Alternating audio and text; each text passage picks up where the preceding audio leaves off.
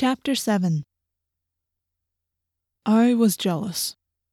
I mean, okay, if you ever have to be stuck as an animal, I think being a hawk is the coolest choice of all. But still, I was jealous. My friends were really enjoying being wolves. I guess it was a strange experience for them. I flew above the forest, skimming the treetops, while down below they ran. They moved so fast, it wasn't always easy for me to keep up. Not that their actual speed was so great. It's just that they never stopped, never rested. They just moved at a constant 20 miles an hour or so, over fallen logs, between trees, under bushes. Nothing even slowed them down. Well, actually, that's not completely true. Two things slowed them down a little. One was Jake. He was the dominant male. In wolf packs, that's called an alpha. So he had a special wolf job to perform. "Jake, just how many times are you going to pee?" Rachel demanded after his fifth stop. I don't know. I kind of have to do it a lot," he admitted. "Why? Did you drink too much soda before we left?" "I don't know," he admitted. "I just keep getting this urge to pee." "Your scent marking," Cassie explained. "You're marking out a territory." "I am?" "Yes, you are. It's normal. For a dominant wolf. At least, that's what my wolf book said. Although it's a little gross for the rest of us to have to watch." The other thing that slowed them down was when they stopped once and started to howl. It was Jake who started it. It caught everyone by surprise, including Jake himself. "Oh! What the?" Marco started to say, but then he was doing it too. "Oh! Oh!" Cassie and Rachel weren't far behind. "Oh! Oh!" I heard the yowling, of course, so I took a quick turn around a tree and headed back to them. "What are you people doing?" I demanded. "We're in a hurry here. You guys can only stay in more for 2 hours. Why are you wasting time howling?" "I don't know," Jake admitted sheepishly. "I just suddenly felt like it would be a good idea." "Once he started, I kind of felt like I should join in," Rachel said. "I think it's a way to warn all the other wolves that we're here, so we don't run into any other packs and get into fights," Cassie suggested, which sounded perfectly reasonable.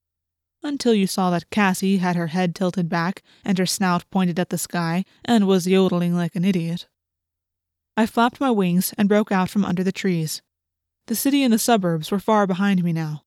We had traveled pretty far in an hour's time.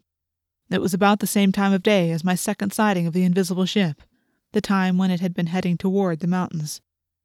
I swooped back down into the trees. "You guys keep moving. I'm going up top to look around." "Be careful," Rachel said. I banked left around a tree, then flapped my way back up into the sun. I climbed hard and fast, using a lot of energy. The exercise helped to distract me.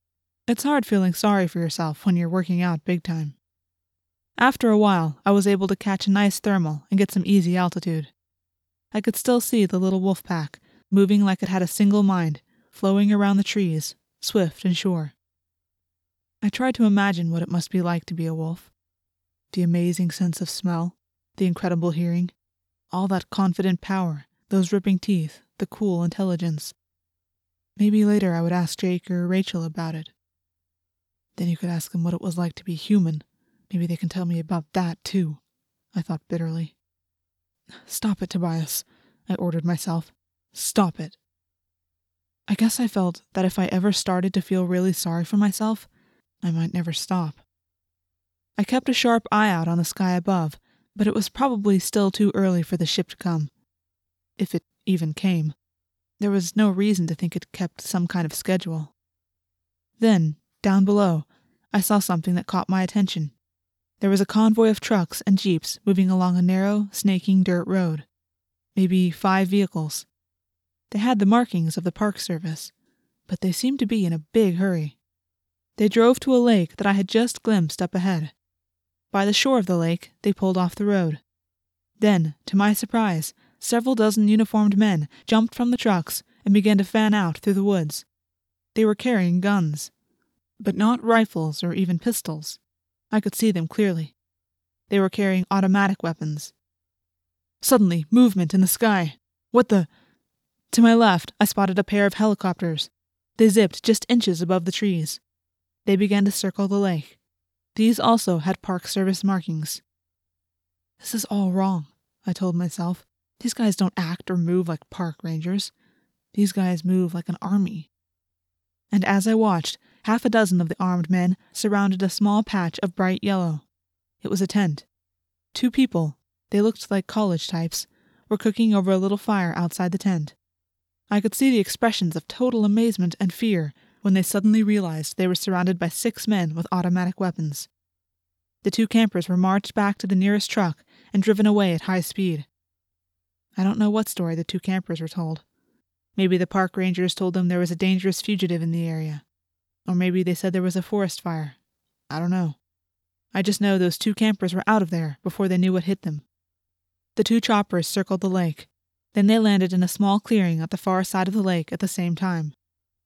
It was more than a mile away, far even from my hawk's eyes in the slanting light of afternoon, but I could still see what came out of those helicopters.